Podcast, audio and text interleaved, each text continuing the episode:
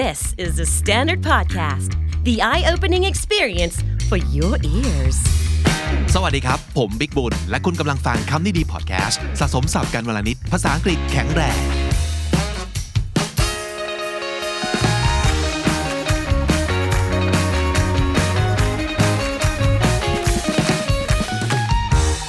วันนี้มีศัพท์คูคูมาฝากนะครับ ทั้งหมด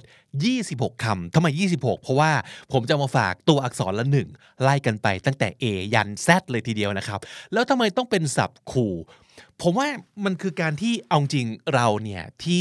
ใช้ภาษาอังกฤษกันเป็นประมาณหนึ่งแล้วเนี่ยเราก็ย่อมไม่อยากจะใช้ศัพท์ที่มันง่ายจนเกินไป จนเพื่อรู้สึกว่า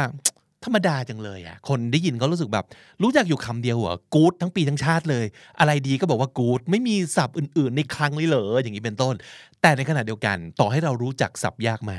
เราก็ไม่อยากใช้มันออกไป ถ้ามันไม่ใช่จังหวะที่เหมาะสม ไม่งั้นเพื่อนก็จะกรอกตาและเบะปากใส่เราว่าพูดอะไรของแกหรือว่าไม่เห็นเข้าใจเลยทำไมต้องใช้สับรูขนาดนี้ด้วย ไม่ว่าเพื่อนจะแปลออกหรือไม่ออกอะนะใช่ไหมครับ มันก็จะก่อให้เกิดความหมั่นไส้แล้วไม่ ไม่เชื่อมโยง ไม่เชื่อมต่อเพื่อนก็อยากจะตัดเราทิ้งนะครับ ไม่อยากจะคุยกับมันแล้ว มันชอบใช้ศัพท์แบบใช้คำใหญ่ไปไหนประมาณนี้ เพราะฉะนั้นผมว่าคำคูคูเนี่ยกำลังดีนะ มันจะมีสวิตสปอตตรงกลางพอดีเลยคือ ไม่ง่ายจนบ้านเกินไปแต่ว่าก็ไม่ยากจนเพื่อนกรอกตานะครับ เพราะฉะนั้นวันนี้ไล่กันไปตั้งแต่ A ถึง Z มีคำใบ้ก็คือตัวอักษรไล่กันไป A B C D อยู่แล้วนะครับ ดูซิว่าศัพท์คูลๆเหล่านี้ คุณจะได้สักกี่คำจากทั้งหมด 26 คะแนน พร้อมแล้วไปกันเลยนะครับคำแรกแปลว่า ความสัมพันธ์แบบนี้ คนรู้จักแต่ยังไม่สนิทจนเรียกได้ว่าเป็นเพื่อนครับ เพราะฉะนั้นคนนี้ไม่ใช่ friends ไม่ใช่ boyfriend girlfriend ไม่ใช่ colleague ที่แปลว่าเพื่อนร่วมงานที่มีความสัมพันธ์ชัดเจน แต่พอรู้จักแต่ไม่สนิท มันมีคำเรียกด้วยนะ ขึ้นต้นด้วยตัว A แน่นอนครับ และในคำนี้มีตัว Q ด้วยนออกไหม acquaintance คำนี้แปลว่า คนที่ a person that you have met but do not know well met ก็คือรู้จักรู้จักชื่อละทำงานที่ไหนอายุเท่าไหร่พอรู้ แต่ยังไม่รู้จักดี ไม่รู้ความชอบ ไม่รู้ปม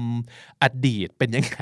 ไม่รู้ว่ามีแฟนมากี่คนไม่ไม่รู้จักไงเออ แต่รู้ชื่อรู้หน้าประมาณนั้น นั่นคือ acquaintance นะครับ เพราะฉะนั้นเราอาจจะบอกว่า she's not really a friend she's just an acquaintance ก็คือไม่ได้เป็นเพื่อนอะไรกันหรอกก็แค่รู้จักกัน she's not really a friend just an acquaintance นะครับ หรือเราอาจจะบอกว่า Tom is an acquaintance of mine we've met a few times at the seminars ทอมเนี่ยก็เป็นคนรู้จัก คนเป็นคนที่ผมรู้จักและคุ้นเคยกันนะ เพราะว่าเราเจอกันประมาณสองสาครั้งตามงานสัมมนาอ่าถามว่าเป็นเพื่อนไหม ยังไม่ใช่นะ ยังไม่มีการแฮงเอาท์ไม่มีการแบบนัดหมาย พูดคุยกันแต่ว่าเจอหน้ากันจนรู้สึกคุ้นเคย อาจจะมีการคุยอะไรกันแบบสั้นๆบ้าง แต่ยังไม่ใช่เพื่อน นี่คือคำว่า acquaintance คำที่สองตัว B แน่นอนนะครับคำนี้แปลว่า เด้งครับ กริยา verb to เด้งคือ verb to bounce bounce การแบบ bounce นะครับเลี้ยงลูกบาสอะไรอย่างเงี้ยหรือว่าโอเค the ball bounce off the wall and into the trash can ลูกบอลกระเด้งออกจากผนัง กระเด้งผนังแล้วก็หล่นลงไปในถังขยะพอดีนะครับ หรือเราอาจจะใช้ bounce ในแง่ของไอเดียก็ได้นะ ก็คือเช่น can I bounce an idea off you while you're here what do you think of this logo design อืมเราขอแบบ bounce ไอเดียกับใครสักคนก็คือ เราอยากให้เขาบอกว่าเขาคิดยังไงกับสิ่งที่เราจะให้เขาดู หรือว่าสิ่งที่เราจะเล่าให้เขาฟัง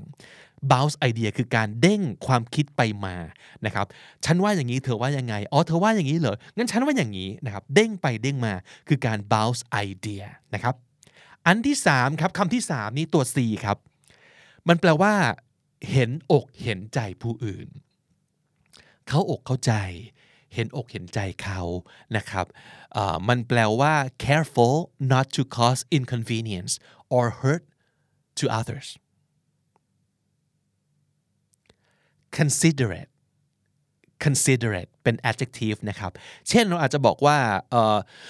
you know she's on a diet so be more considerate and go eat your fried chicken somewhere else ก็รู้อยู่ว่า นางกำลังไดเอทอยู่เนี่ยไปกินไก่ทอดที่อื่นไปนะครับ considerate หน่อยคือเห็นอกเห็นใจหน่อยสิคิดไหมว่าเธอจะรู้สึกยังไงกำลังไดเอทแล้วมากินไก่ทอดต่อหน้าเนี่ยนี่คือไม่ considerate เลย เพราะฉะนั้น be considerate and go eat your fried chicken somewhere else ไปชิวนั่นคือ considerate เห็นอกเห็นใจผู้อื่นคำนี้ขึ้นต้นด้วยตัวดีครับ มันหมายถึง หนีเสือปะจระเข้ก็ว่าได้นะแปลว่าอะไร เสือเราก็ไม่อยากเจอจระเข้เราก็ไม่อยากเจอ เพราะฉะนั้นต่อให้หนีอันนึงมาก็ต้องไปเจออีกอันหนึ่งอยู่ดี ซึ่งไม่อยากได้ทั้งคู่ มันก็เลยเป็นคำที่หมายถึงว่า when you have to make a choice or choose between two or more unpleasant or undesirable alternatives เมื่อเราต้องเลือกระหว่างตัวเลือกที่ไม่น่าเลือกสักอย่างเลยอะเออ คำนี้คือคำว่า อ่านได้สองอย่างจะเป็น dilemma ก็ได้หรือว่า dilemma ก็ได้นะครับ dilemma dilemma นะครับ เช่น she faced a dilemma about whether to accept the offer or not ก็คือเธอกำลังอยู่ในสภาวะที่เลือกไม่ถูก ไม่รู้ว่าควรจะตกลงรับข้อเสนอหรือเปล่า อันนี้แปลว่าอะไร ถ้าสมมติเกิดตกลงรับ ก็จะซวยอย่างหนึ่ง แต่ถ้าตกลงไม่รับก็จะซวยอีกอย่างหนึ่งก็คือจริง ๆ ไม่อยากทั้ง yes or no อะแต่ว่าถ้าเกิดต้องเลือกอะนี่คือ dilemma นะครับคำต่อมาขึ้นต้นด้วยตัว e ครับ มันแปลว่า ง่าย แต่ไม่ใช่ easy นะครับ ง่ายแบบไม่ต้องพยายามอะไรเลย ขึ้นต้นด้วยตัว e และตามมาด้วยตัว f ครับ รายการเราพูดถึงบ่อยเลยก็คือคาว่า effortless effort แปลว่า พยายาม เติม less ก็แปลว่า ปราศจากหรือไม่มีนะครับ ไม่ต้องพยายามเลย ก็แปลว่ามันง่ายมาก จนไม่ต้องออกแรงไม่ต้องเคี่ยวเข็นไม่ต้องเหน็ดเหนื่อยอะไรเลยนะครับ เช่นเราอาจจะบอกว่า how did they make it seem so effortless ทำไมเวลาดูมันทำมันดูง่ายจังวะ แต่พอเรามาทำเองมันยากจังเลย แต่พอเขาทำทำไมมันง่ายนักล่ะทำไม how did they make it seem so effortless คำต่อมาขึ้นต้นด้วยตัว F นะครับคำนี้ถ้าสมมติเกิดเป็นคำนาม ถ้าเป็นคำนามก็จะแปลว่า ของเหลวครับ แต่ถ้าสมมติเกิดเป็นคำ adjective มันแปลว่า เปลี่ยนแปลงได้ ไม่แน่นอน ไม่มั่นคง ขึ้นด้วยตัว F เป็นคำสั้นๆ นั่นก็คือคำว่า หลายๆ คนแปลออกตั้งแต่บอกว่าของเหลวแล้วนะครับ ก็คือ fluid fluid แปลว่าของเหลว หรือว่าแปลว่า เปลี่ยนแปลงลื่นไหลได้ ไม่แน่นอน ไม่ solid ก็คือไม่ใช่ของแข็งนะครับ ก็คือเดี๋ยวก็ไหลไปทางนู้นเดี๋ยวก็ไหลไปทางนี้ ไหลลงไปในถ้วยก็มีรูปร่างเป็นถ้วย ไหลลงไปในจานก็มีรูปร่างเป็นจานประมาณนี้นะครับ so you can say that when your sexual orientation is fluid it means your sexual preference isn't permanently fixed คำว่า fluid ถูกใช้ในเรื่องของเพศ ในเรื่องของ gender ในเรื่องของรสนิยมทางเพศ ค่อนข้างเยอะนะครับในสื่อปัจจุบันนี้ ก็คือมันจะมีคนที่ไม่ได้เป็น heterosexual ร้อยเปอร์เซ็นตลอดเวลา และไม่ได้มีคนที่เป็นเกย์ร้อยเปอร์เซ็นตลอดเวลา แต่บางมันอยู่ที่ว่าเขาไปรักใคร เขาไปถูกใจใคร ถ้าเกิดเขาเป็นผู้ชาย ถ้าเขาไปเจอผู้หญิงที่ถูกใจ เขาก็เป็น heterosexual เป็น straight แต่ถ้าสมมติเกิดเขาเป็นผู้ชายที่เขาไปเจอผู้ชายที่เขาถูกใจ เขาก็อาจจะเป็นเกย์กับคนคนนี้ใน relationship นี้ก็ได้ นี่ก็คือ sexual preference หรือว่ารสนิยมทางเพศของเขาเนี่ยมัน fluid มันเปลี่ยนแปลงได้ ไม่ fix ไว้อย่างใดอย่างหนึ่งนะครับ นั่นคือคำว่า fluid คำต่อไปขึ้นต้นด้วยตัว G ครับคำนี้แปลว่า รู้สึกเป็นบุญคุณ หรือว่ารู้สึกขอบคุณ ขึ้นต้นด้วยตัว G และลงท้ายด้วย for grateful I'm just grateful that I still get to work here ฉันก็รู้สึกขอบคุณเป็นบุญคุณ ขอบคุณสวรรค์ท่วมท้นแล้วเนี่ยที่ฉันยังได้ทำงานอยู่ที่นี่อ่าคาว่า grateful ก็รู้สึกว่ารู้สึกขอบคุณ แล้วก็รู้สึกแหมดีเหลือเกินที่ได้สิ่งนี้ ดีเหลือเกินที่มีคนให้สิ่งนี้มานะครับ grateful คำต่อมาขึ้นต้นที่ตัว h ครับ แปลว่า เป็นสมมุติว่าเป็นเขาเรียกอะไรสำนวนไทย เขาจะเรียกว่าเป็นพวกมือถือสากปากถือศีล คนประเภทนี้คืออะไร คือคนที่บอกว่าโหคนเราเนี่ยควรจะต้องมีน้ำใจนะพูดบ่อยมากเลย แต่ว่าตัวเองใจดำใจดำขอให้ช่วยไม่เคยช่วย ขอให้บริจาคไม่เคยบริจาคนะครับ แล้วก็ขี้งกต่างๆ นานา แต่ปากเนี่ยพูดตลอดว่าคนเราควรมีน้ำใจ เออ คนแบบเนี้ยเรียกว่า hypocrite hypocrite นะครับคือ someone who pretends to have qualities beliefs or feelings that they do not really have ทำเป็นว่ามีสิ่งนู้นสิ่งนี้สิ่งนั้นไอ้ปากเนี่ยเก่งเหลือเกิน พูดตลอดเวลาแต่ว่าจริง ๆ ไม่ได้เป็นคนอย่างนั้นเลย เราอาจจะบอกว่า you're such a hypocrite ปากอย่างใจอย่าง หรือปากก็พูดไปสวยงามเลย แต่จริง ๆ ไม่เห็นเป็นอย่างที่พูดเลย สักนิดเดียว เช่น เราอาจจะไม่ได้ตั้งใจก็ได้นะเราอาจจะบอกว่า เฮ้ย คนเราต้องช่วยกันดูแลโลกนะ แต่ว่าเราเองก็ยังใช้หลอดแบบ single use ยังบอกว่าใช้ของที่แบบเกิดขยะอะไรอย่างนี้เป็นต้น เราก็อาจจะบอกว่า I know that sometimes I'm just being a hypocrite myself and I hate myself for that ก็คือรู้นะบางทีมันเหมือนกับสิ่งที่เราพูดเนี่ยเราก็ยังทำไม่ได้ ก็ไม่ชอบตัวเองในเรื่องนี้เหมือนกัน อย่างนี้เป็นต้นนะครับ นั่นคือคาว่า hypocrite คำต่อมาเราก็พูดค่อนข้างบ่อยในรายการคำนี้ดีนะครับ มันหมายถึงขึ้นต้นด้วยตัว I ครับ ไม่มีการเตรียมตัวล่วงหน้า เราว่ากันสดๆเลยครับด้นกันไปสดๆนึกนึกออกไหมครับคำนี้คือคาว่าอะไรครับ im impromptu impromptu แปลว่า without any plan ทำทันทีนะครับ we decided to throw an impromptu going away party at the last minute นะครับเราตัดสินใจอยู่ๆก็เอ้ยจัดปาร์ตี้เลี้ยงส่งน้องเขาหน่อยดีกว่า นี่คือไม่ได้เตรียมตัว ไม่ได้มีการแจกบัตรเชิญหรืออะไรทั้งสิ้น คือน้องจะไปพรุ่งนี้อยู่แล้ว เย็นนี้เราถึงรู้สึกว่าเฮ้ยเลี้ยงส่งซะหน่อยดีกว่า นั่นคือ impromptu ไม่มีการเตรียมตัว ไม่มีการนัดแนะล่วงหน้าอยู่ๆก็จัดปาร์ตี้เลยนะครับ at the last minute ก็แปลว่าในนาทีสุดท้ายนะครับ นั่นคือคาว่า impromptu เป็น adjective นะครับ ตัว I แล้วก็ต่อด้วยตัว J ครับคำนี้เนี่ยออกจะหรูขึ้นมานิดนึงนะครับ ถ้าสมมติเกิดเเราจะอยากบอกว่าคนคนนี้ยังไม่เป็นผู้ใหญ่ ยังเป็นเยาวชนอยู่เราใช้คำว่าอะไร ที่ขึ้นต้นด้วยตัว J ครับ โอ้ถ้าคิดออกปรบมือให้เลยนะครับ อันนี้ไม่ใช่ศัพท์ที่ จะใช้หรือว่าจะได้ยินกันอยู่ตลอดเวลานะครับคำนี้คือคาว่า juvenile juvenile J U V E N I L E juvenile เป็นได้ทั้ง adjective เป็นได้ทั้งคำนามนะครับ you're being juvenile grow up ทำไมแกแบบทำตัวเป็นเด็กๆอย่างนี้วะ เป็นผู้ใหญ่ได้แล้ว you're being juvenile grow up juvenile คำนี้แปลว่า มีความรู้มากมาย และหลายคนพอนึกออกว่าความรู้มันคืออะไรฮะ knowledge ถูกต้อง แล้วถ้าสมมุติเกิดจะทำให้ knowledge ซึ่งเป็นคำนาม มันกลายเป็น adjective แล้วครับทำยังไง และคำนี้จะแปลว่า มีความรู้มากมาย know a lot นึกออกไหมครับหนึ่งสองสาม knowledgeable เติม able ลงไปนะครับ knowledgeable เช่น he is very knowledgeable I always learn new things talking to him เขาเป็นคนมีความรู้เยอะแยะ รู้ไปหมดเลย คุยกับเขาที่ไรได้เรียนรู้อะไรใหม่ๆ ทุกที he's very knowledgeable คำต่อไปขึ้นต้นด้วยตัว L นะครับ เป็นคำเขาเรียกว่าเป็นแบบว่า compound noun ใช่ไหม คือคำผสม มีขีดตรงกลางคือมีไฮเฟนด้วย เกิดจากคำสองคำ มันแปลว่า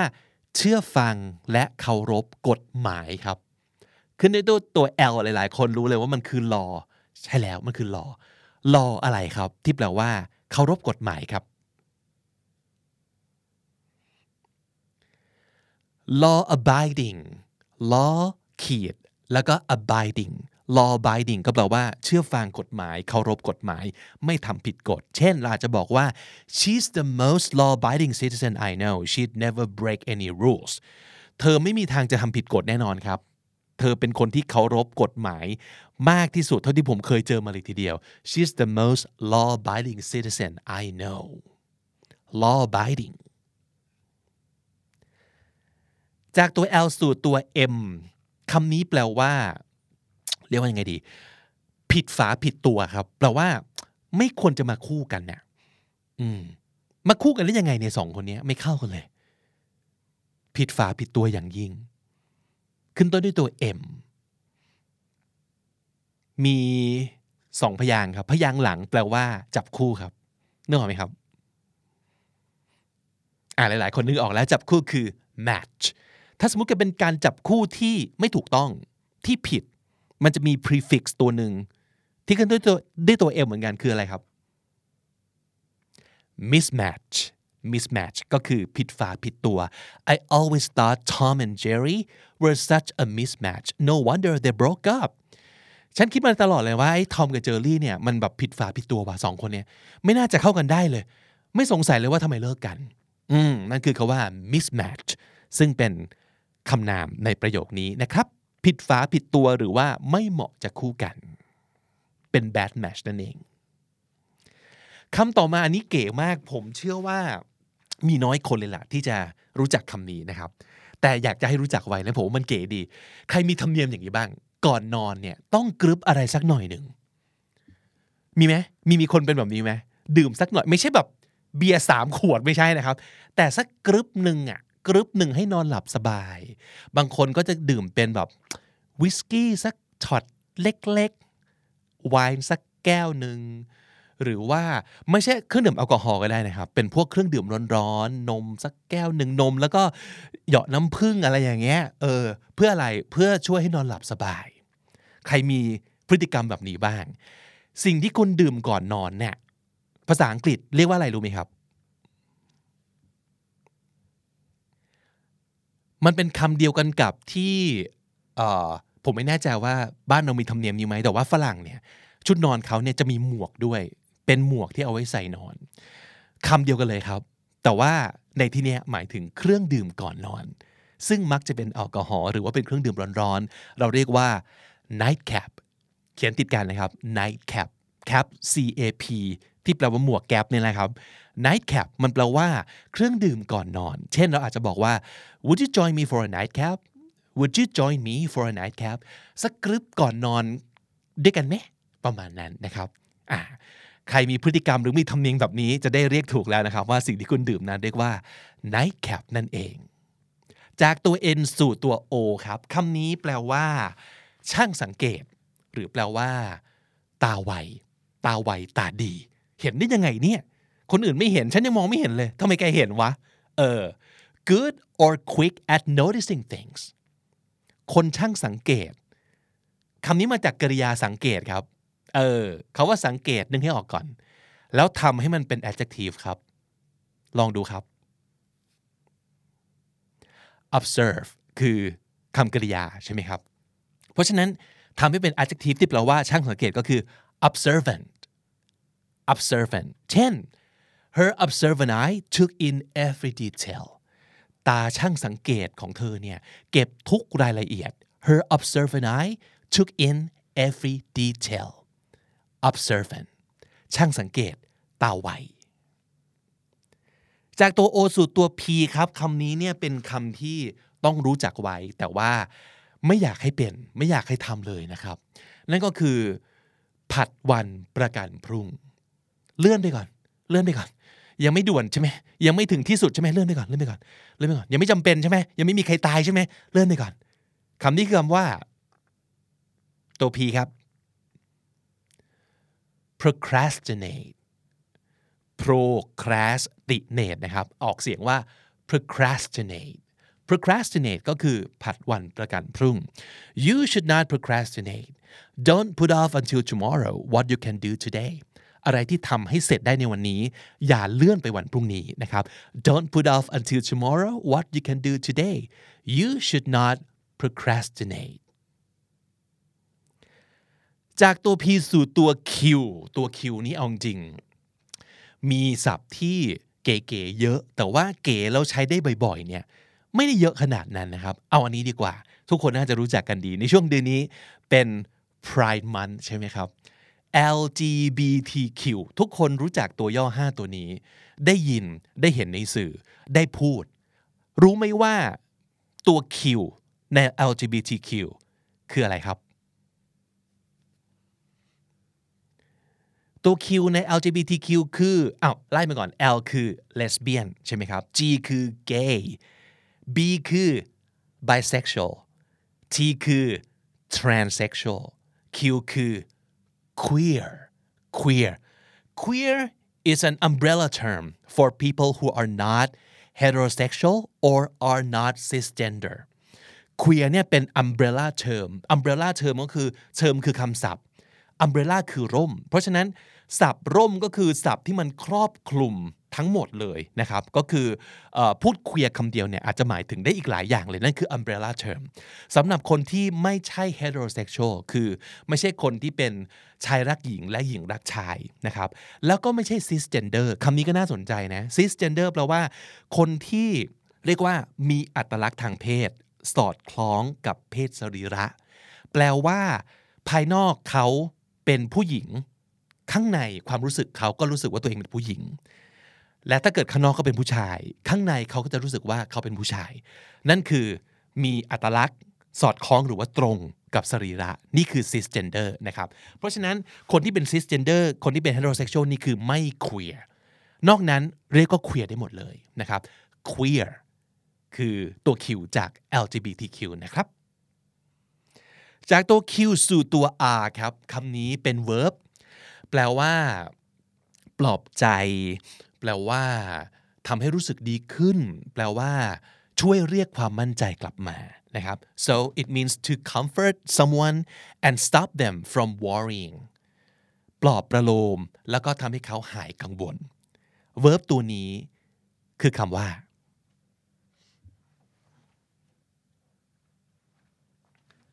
ขึ้นต้นด้วย re ครับ นึกออกไหมครับหนึ่งสองสาม reassure reassure ก็คือทำให้คนคนเนี้ยชัวในตัวเองอีกครั้งหนึ่งนะครับ เอออันนี้เป็นวิธีการจำนะก็คือทำให้เขาเนี่ยรู้สึกมั่นใจในตัวเองอีกครั้งหนึ่ง reassure นะครับทำให้เขาหายกังวล เช่นเราอาจจะบอกว่า I try to reassure her by saying don't worry you did what you could and I'm sure you'll be alright ก็คือเราพยายามปลอบเธอโดยการพูดว่าไม่ต้องกังวลนะ อะไรที่ทำได้เธอก็ทำไปหมดแล้ว รับรองว่าทุกอย่างจะออกมาโอเค นี่คือการ reassure someone นะครับ reassure คำต่อมาคำที่ 19 ขึ้นต้นด้วยตัว s ครับ เป็นคำ adjective ซึ่งแปลว่า ไม่เมา ก็คือหลังจากที่เราเมาไปแล้วเนี่ย พอเราส่างเออหรือตาสว่าง จากความไม่ชัดเจนความมัวเมาบางอย่างเออเพราะฉะนั้นคำนี้มีความหมายทั้งในเชิงตรงตัวและเปรียบเทียบ ตรงตัวก็คือ เมาเหล้าอยู่แล้วส่าง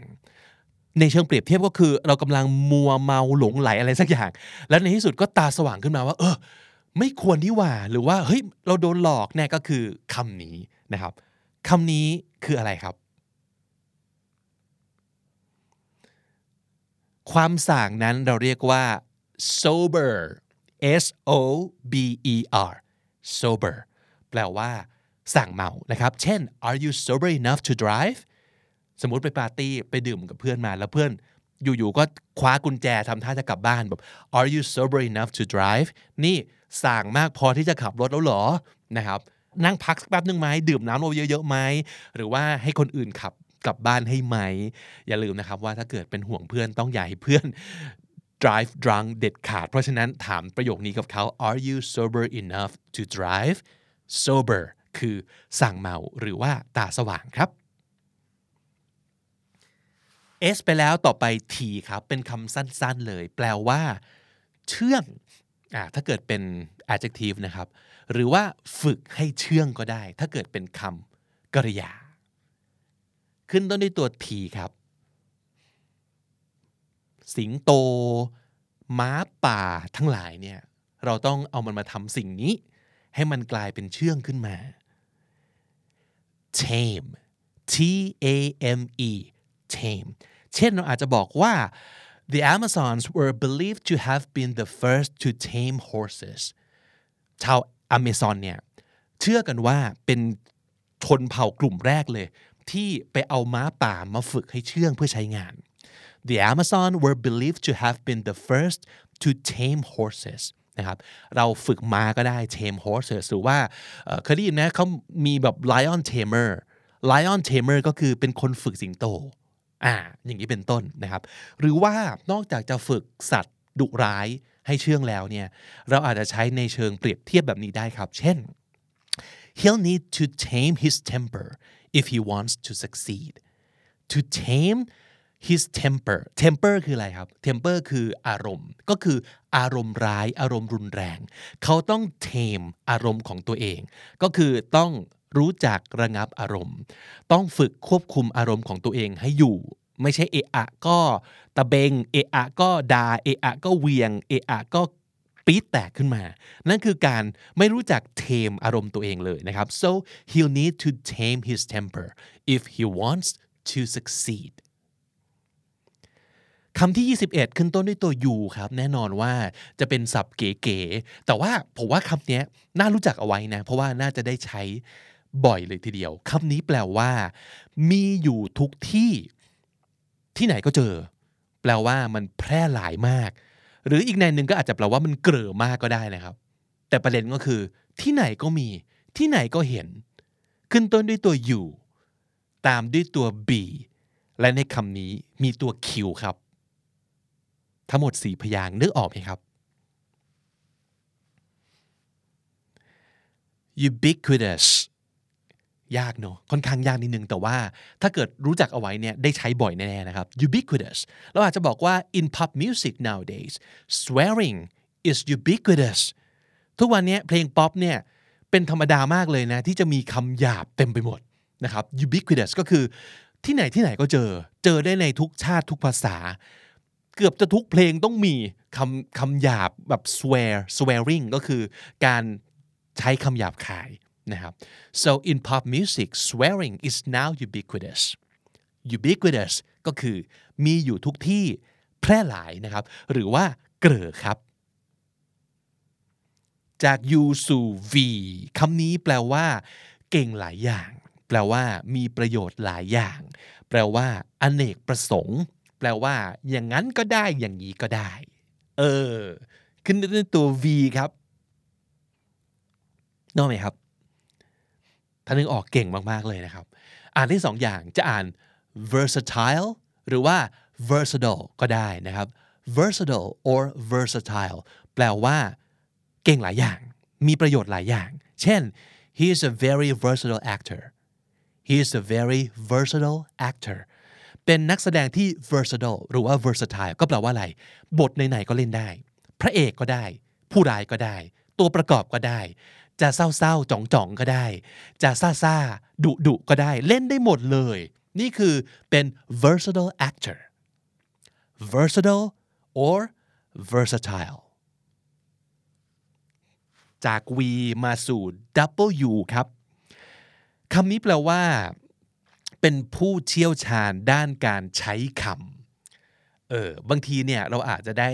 อ่านนิยายหรือว่าอ่านโพสต์ ของใครสักคนหนึ่งที่เขียนไว้บน Facebook นะครับ แล้วเราก็รู้สึกว่าโหทำไมคนนี้แบบ ใช้คำเก่งจังวะรู้จักศัพท์เยอะจังเลย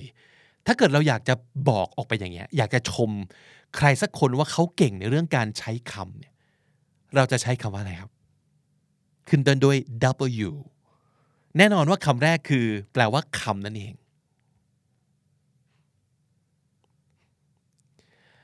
wordsmith wordsmith smith s m i t h นะครับ wordsmith คือผู้เชี่ยวชาญด้านการใช้คำครับ เช่นเราอาจจะบอกว่า she's quite a wordsmith คือเธอเนี่ยแบบใช้คำเก่งมาก ๆ เลย มีศัพท์เยอะมาก ๆ นะครับ หรือเราอาจจะบอกว่า not every writer is a wordsmith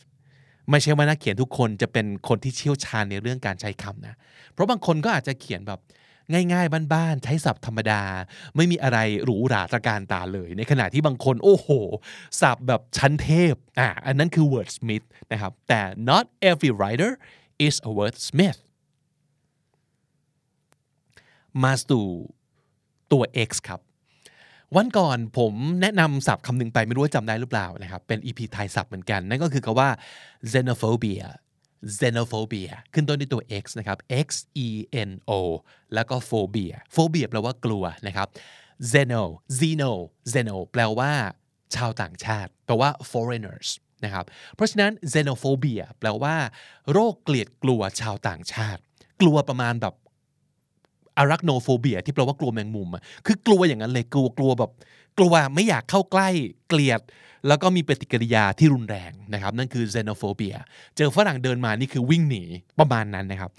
แต่ศัพท์คำนี้ตรงข้ามกันเลย เพราะมันแปลว่า อาการหลงไหลชาวต่างชาติ อันนี้แปลว่าอะไร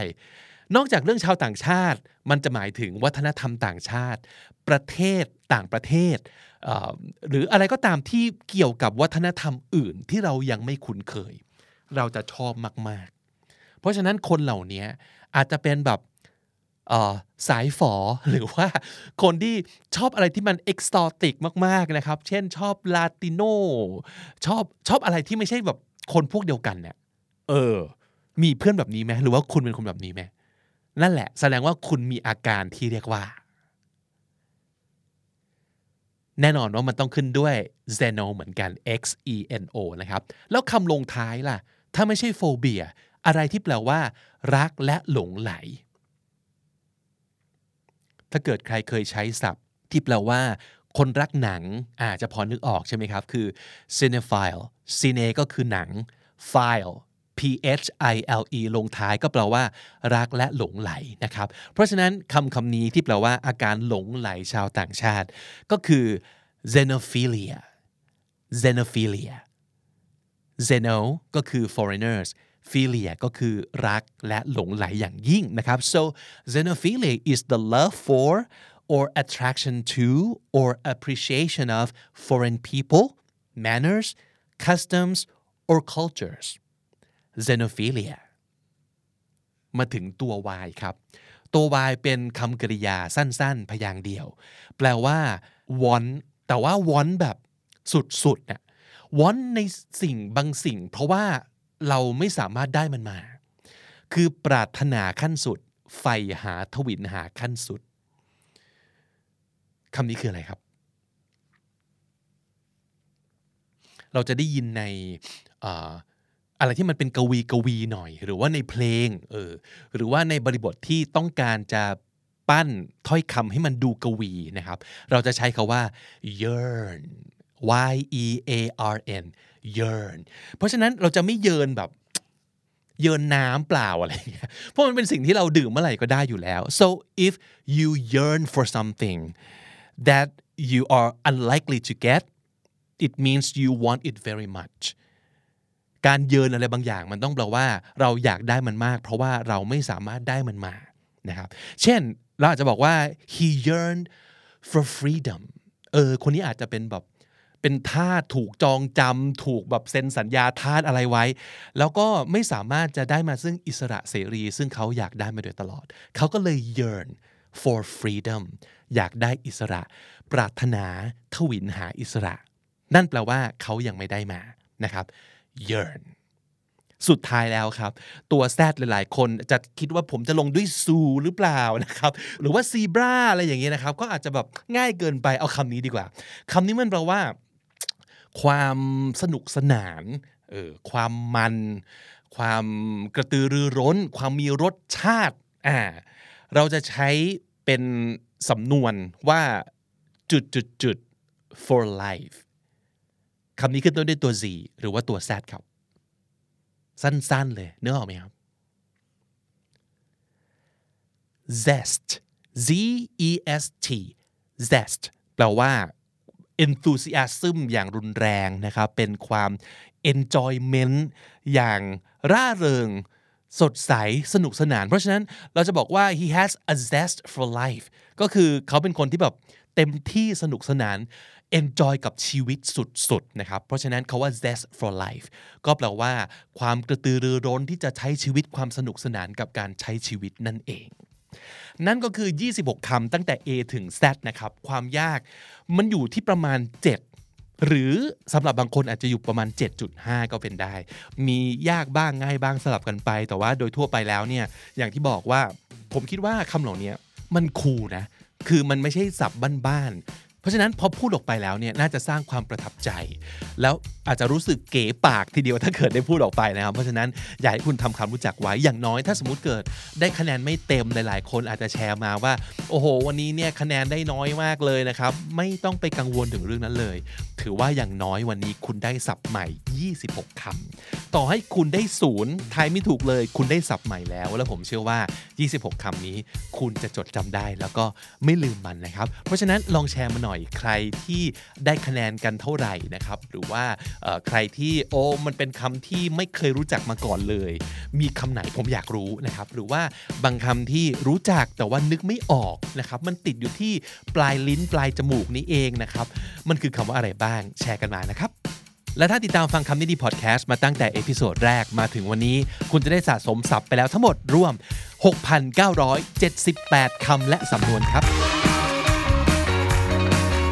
และนั่นก็คือคำนี้ดีประจำวันนี้ครับ ฝากติดตามรายการของเราได้ทาง Spotify Apple Podcast หรือทุกที่ที่คุณฟัง podcast นะครับสำหรับคนที่เจอคลิปของเราบน YouTube ถ้าเกิดสนุกสนานก็เข้ามาร่วมสนุกกับเรา โดยการเล่นตามไปด้วย แล้วก็พิมพ์คำตอบเอาไว้นะครับ แชร์คะแนน แล้วก็สามารถจะคอมเมนต์ติชมกันได้ มันยากไปไหมมันง่ายไปไหมหรือว่าอยากจะให้มีจำนวนมากกว่านี้ เอายากกว่านี้เอาง่ายกว่านี้ แชร์ได้หมดทุกอย่าง นะครับหรือว่าหลาย ๆ คนที่เคยแชร์มาก็คือเอ๊ะจริง ๆคำนี้มันใช้อีกคำหนึงได้หรือเปล่าอ่าอะไรอย่างนี้ก็ผมเชื่อว่าเป็นประโยชน์สำหรับคนที่เข้ามาอ่านคอมเมนต์เพราะฉะนั้นคุณเองก็สามารถมาช่วยแบ่งปันเรื่องราวที่น่ารู้ได้นะครับเอาศัพท์ของคุณที่เป็นคำนี้ดีของคุณมาแบ่งให้กับเพื่อน ๆ ตรงนี้ด้วยนะครับเพราะฉะนั้นคอมเมนต์เอาไว้ได้ที่ YouTube Channel ของเรา แล้วถ้าสมมติเกิดอยากได้คอนเทนต์แบบนี้อีกกด subscribe เอาไว้ได้เลยนะครับผมบิ๊กบุญครับวันนี้ต้องไปก่อนแล้วนะครับอย่าลืมเข้ามาสะสมศัพท์กันทุกวันวันละนิด ภาษาอังกฤษจะได้แข็งแรง สวัสดีครับ